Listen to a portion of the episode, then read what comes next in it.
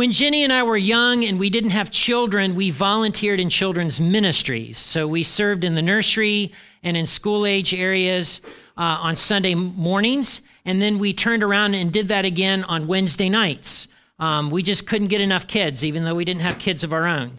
Um, and Sunday mornings for us were long, okay? So the church that we were a part of at that time and, and had two services, and each service was an hour and 45 minutes, okay, with about a 20 minute break in between. And so you're doing children's ministries, two of those, you know, two services. By the time you get to Sunday afternoon, you're tired. Jenny was tired. I was tired.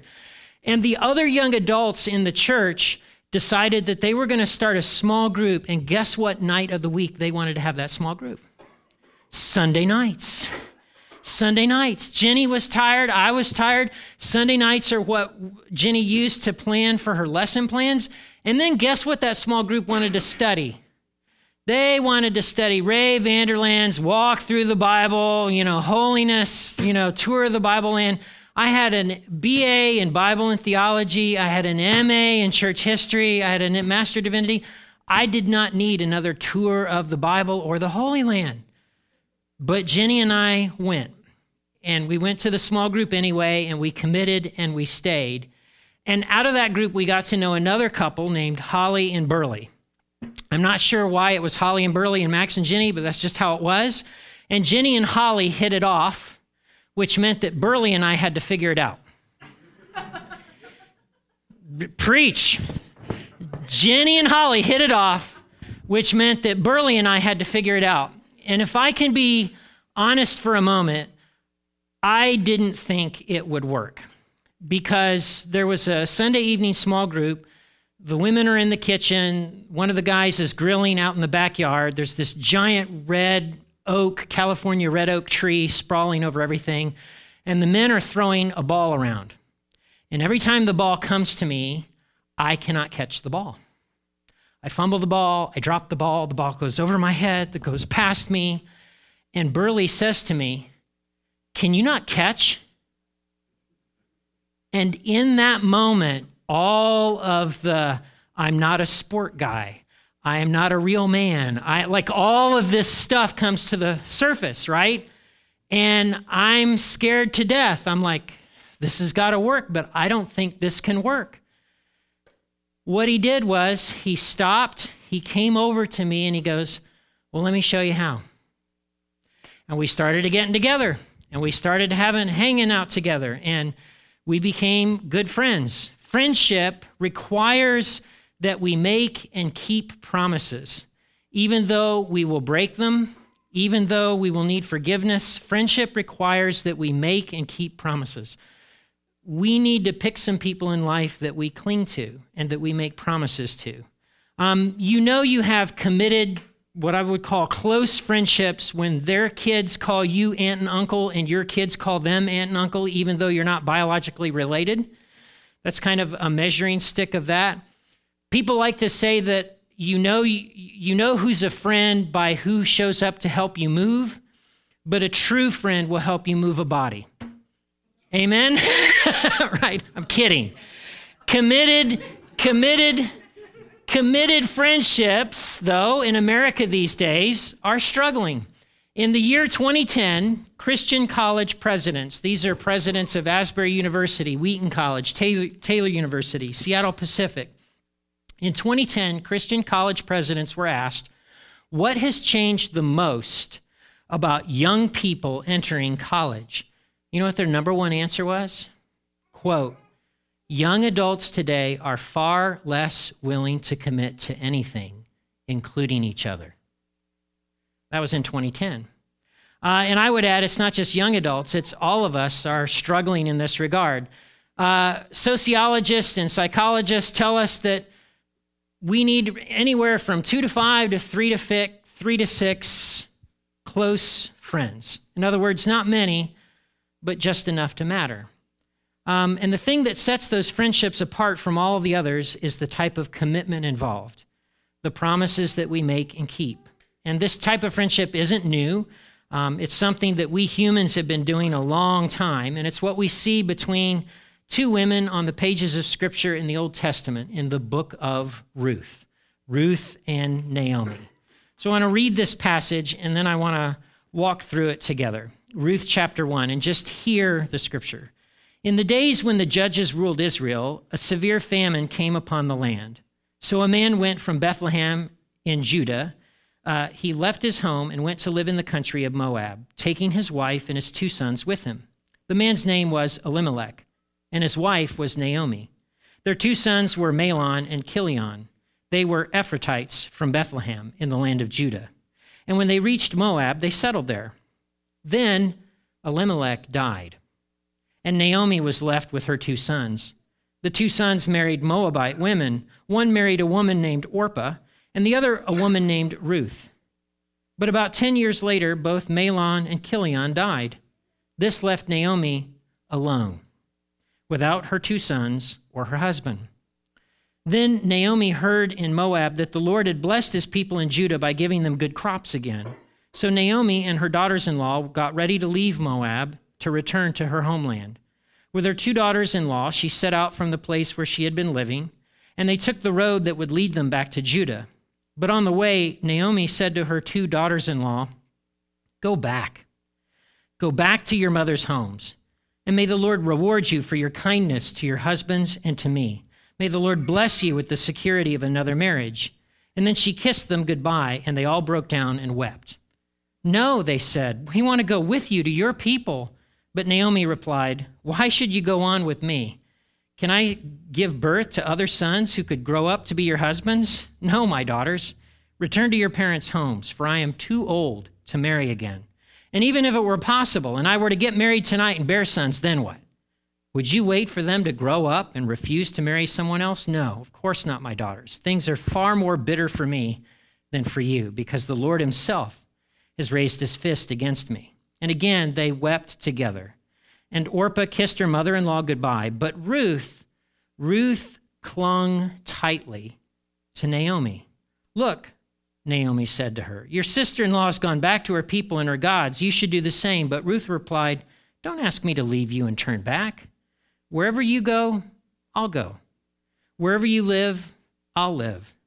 Your people will be my people, and your God will be my God. Wherever you die, I'll die, and there I'll be buried. May the Lord punish me severely if I ever allow anything but death to separate us. When Naomi saw that Ruth was determined to go with her, she said nothing more. So this takes place at the time of the judges. Um, an interesting time in Israel's history, a time where scripture says everyone did what was right in his own eyes. Um, there's regional instability. Greece and Egypt are in decline. There's lots of earthquakes and famines and uncertainty. Bethlehem, which is known as the house of bread, has come up dry. There's not enough rain, there's no crops, it's economic havoc. And so Elimelech decides to go to Moab. Now, this is weird. Moab's origins are found in Genesis 19, Lot's daughter, an act of incest. And so Genesis to, you know, Genesis, Exodus, Leviticus, Deuteronomy, Numbers, those books have lots of rules about the Moabites. If it has anything to do with Moab, the answer is no. Hey, I met this girl. She's from the tribe of Moab, and I think we could. Re-. No. You know, my flock is doing okay, but there's this guy across the hill, and he's got a flock, and I think if, you know, but he's a Moabite. No. Like everything about Moab is no. Where does Elimelech go? Moab. He goes to Moab. Okay? Moab is where David hides his parents from Saul. It's where Elimelech flees the famine. And while there, he dies, and the sons die. So Naomi has lost both her husband and her sons, and that's a problem. If your husband died, you relied upon your sons for financial support. And if your sons couldn't support you, you would sell yourself into slavery or prostitution. Not very good options. And Leviticus has rules for preventing this about widows being able to glean in the fields and all this kind of stuff. But um, Naomi is likely in her mid 40s. and her daughters are likely in their mid 20s when all of this takes place. So Ruth decides that she's going to go back to Bethlehem. She's going to go back to Judah. And that's a lot of risk. Um, another thing that's going on ancient Near Eastern peoples had a big premium on uh, being gathered with your people after death. This is why when the Israelites are going back to their homeland after being rescued out of slavery from Egypt, they carry the bones of Joseph with them. So Naomi likely has the bones of her husband and the bones of her sons on this journey back to Bethlehem, where she's going. Um, and so there's this interchange that plays out. Why should you go on with me? Naomi is logical and practical with her two daughters in law, okay? Go back to your, you know, go back to your clan. Go back to your parents, go back to your families, marry again. That's what's in your interest. I don't have any husband, I don't have any sons, I don't have any land, I don't have any future. I don't have there's nothing for you tied to me. Right? Orpah chooses to go back, but Ruth clings to Naomi. And there's four key words that keep coming up in this first chapter of Ruth. Return, go, cling, and kindness. Return, go, cling, and kindness. And Ruth clings to Naomi. It's this intense commitment. She says, Only death will separate us. Now, Ruth has known Naomi as her mother in law for nearly 10 years. She was probably married as a teenager. And Ruth shows Naomi not just this cling part, but a real kindness. Uh, the Hebrew word here is chesed. It's a deep and abiding loyalty and commitment in a relationship, a chesed commitment. Uh, it often refers to an act performed by someone in real and desperate need. Um, it's performed for a weaker person by a stronger person, and it's voluntary, it's generous, it's not obligated. Chesed is what God shows his people. And Ruth is showing this to Naomi. Uh, this kind of commitment was sung in a song at Jenny and I's wedding, right? Uh, in what was it, 1990, Whew, a long time ago. So this lady with a big vibrato gets up there, wherever you go, you know, and boom, you know, wowed the thing, you know. But there's an amazing thing that is happening here in Ruth's pledge to Naomi. This is a true friend, a committed friend, a covenant friend. Through thick and thin, I'm going to be here. I'm not going anywhere. I'm not going to leave you. I'm not going to abandon you. I am with you, period. And their commitment pays off in spades. As we go through the book of Ruth, Ruth meets this somewhat older guy named Boaz who kind of lets her glean in his fields. And then Boaz marries her. And Boaz is the great grandfather of guess who? David, the shepherd boy, who becomes king of Israel.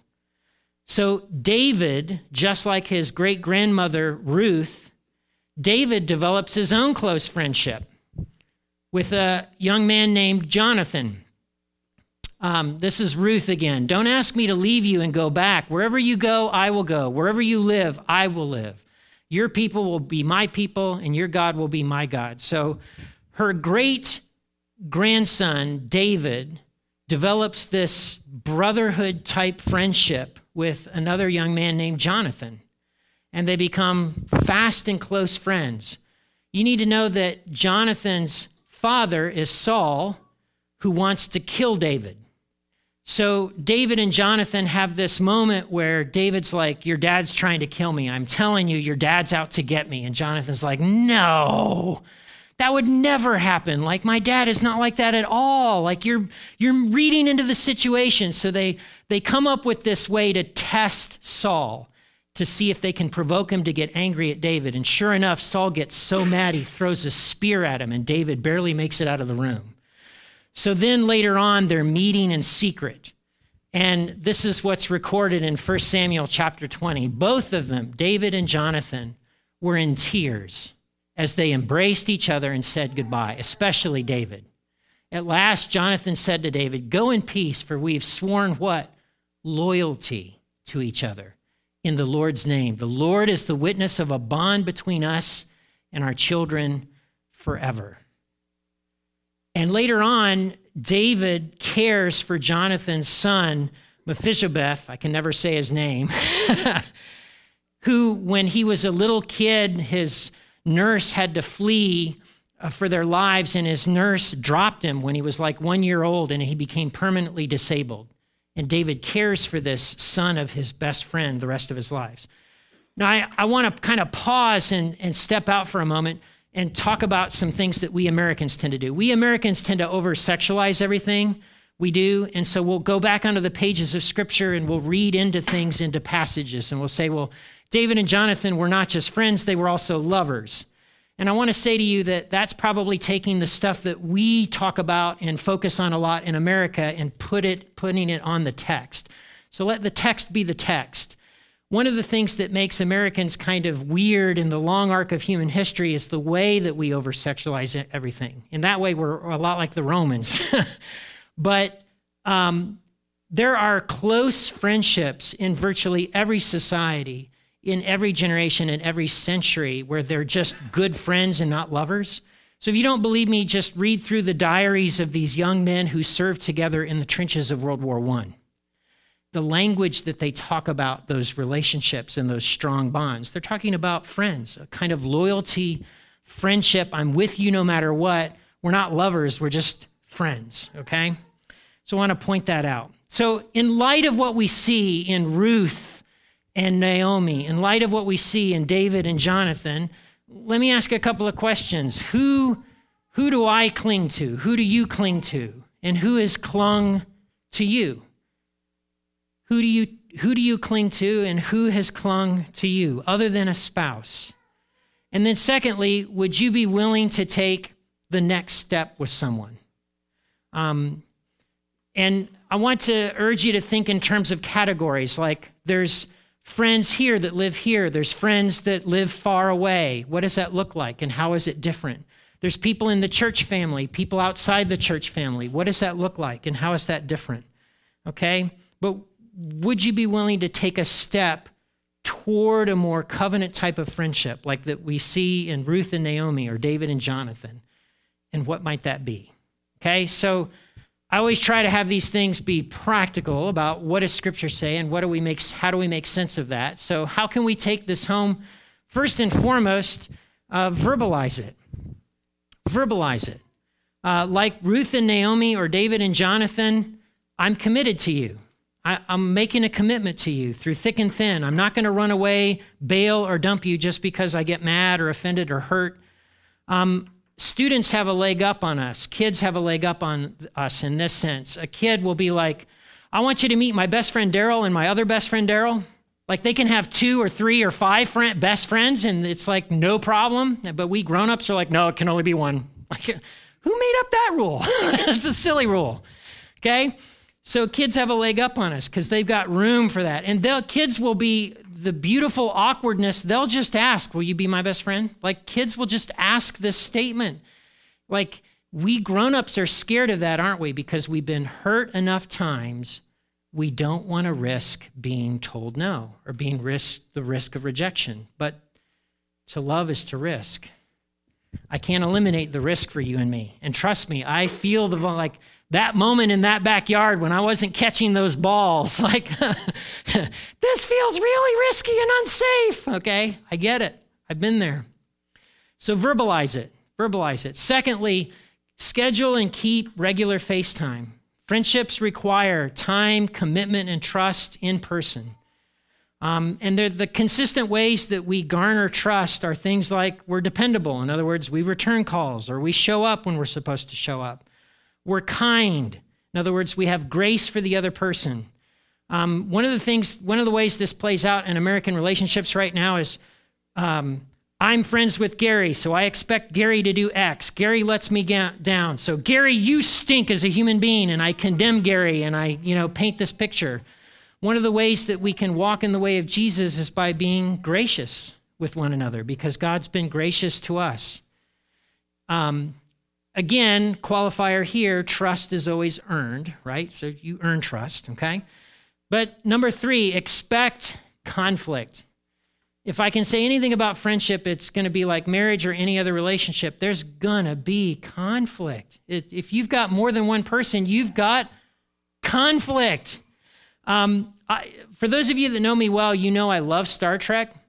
Star Trek gets so many things wrong, but also so many things right, but he gets so many things wrong. And one of the things that Gene Roddenberry got wrong about Star Trek was his insistence that on the, on the bridge crew of a starship, there would be no conflict among the officers.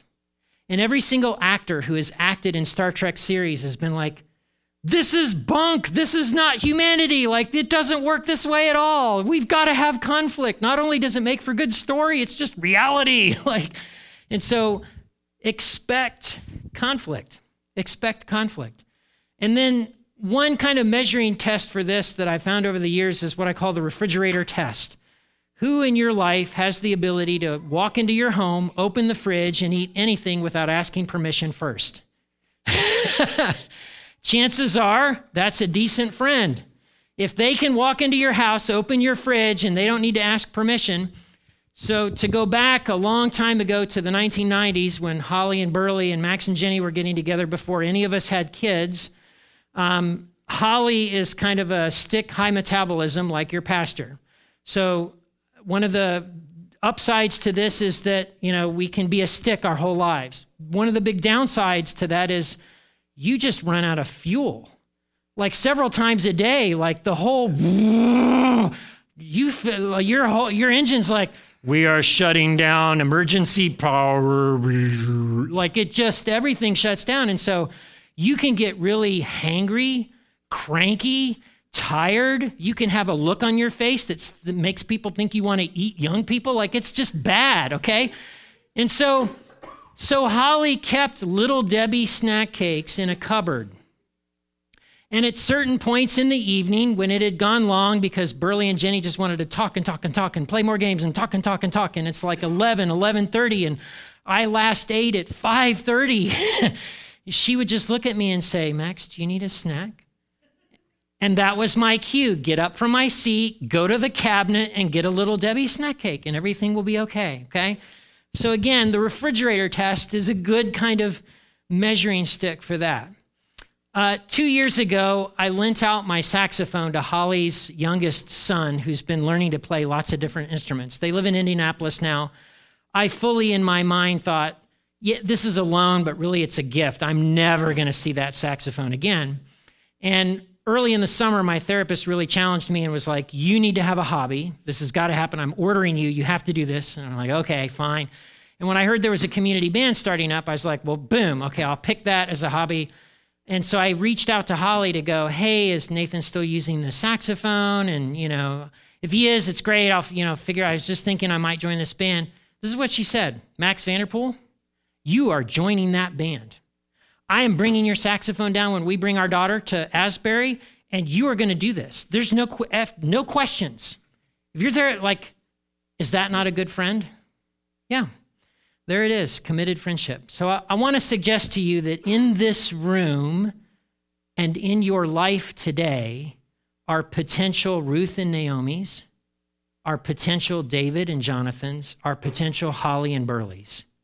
And I want to suggest to you that maybe this is a good window and a good season to take the first step. This is what Justin Earley writes in his book, Made for People.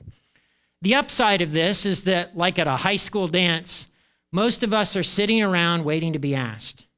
When you get the bravery to be the one to ask, you'll find that everyone else has been dying to say yes. Friendships require that we make and keep promises even though we'll break them and even though we'll need forgiveness. But friendship requires that step, that level of commitment. I'm with you through thick and thin. I want to ask our musicians to make their way up front, and I'm going to read this passage from Ecclesiastes uh, chapter 4, which has been part of the um, verse for friendship for last month in G Town.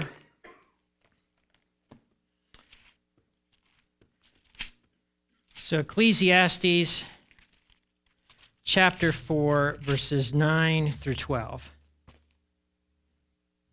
Two people are better off than one, for if they can help for they can help each other succeed. If one person falls, the other can reach out and help, but someone who falls alone is in real trouble.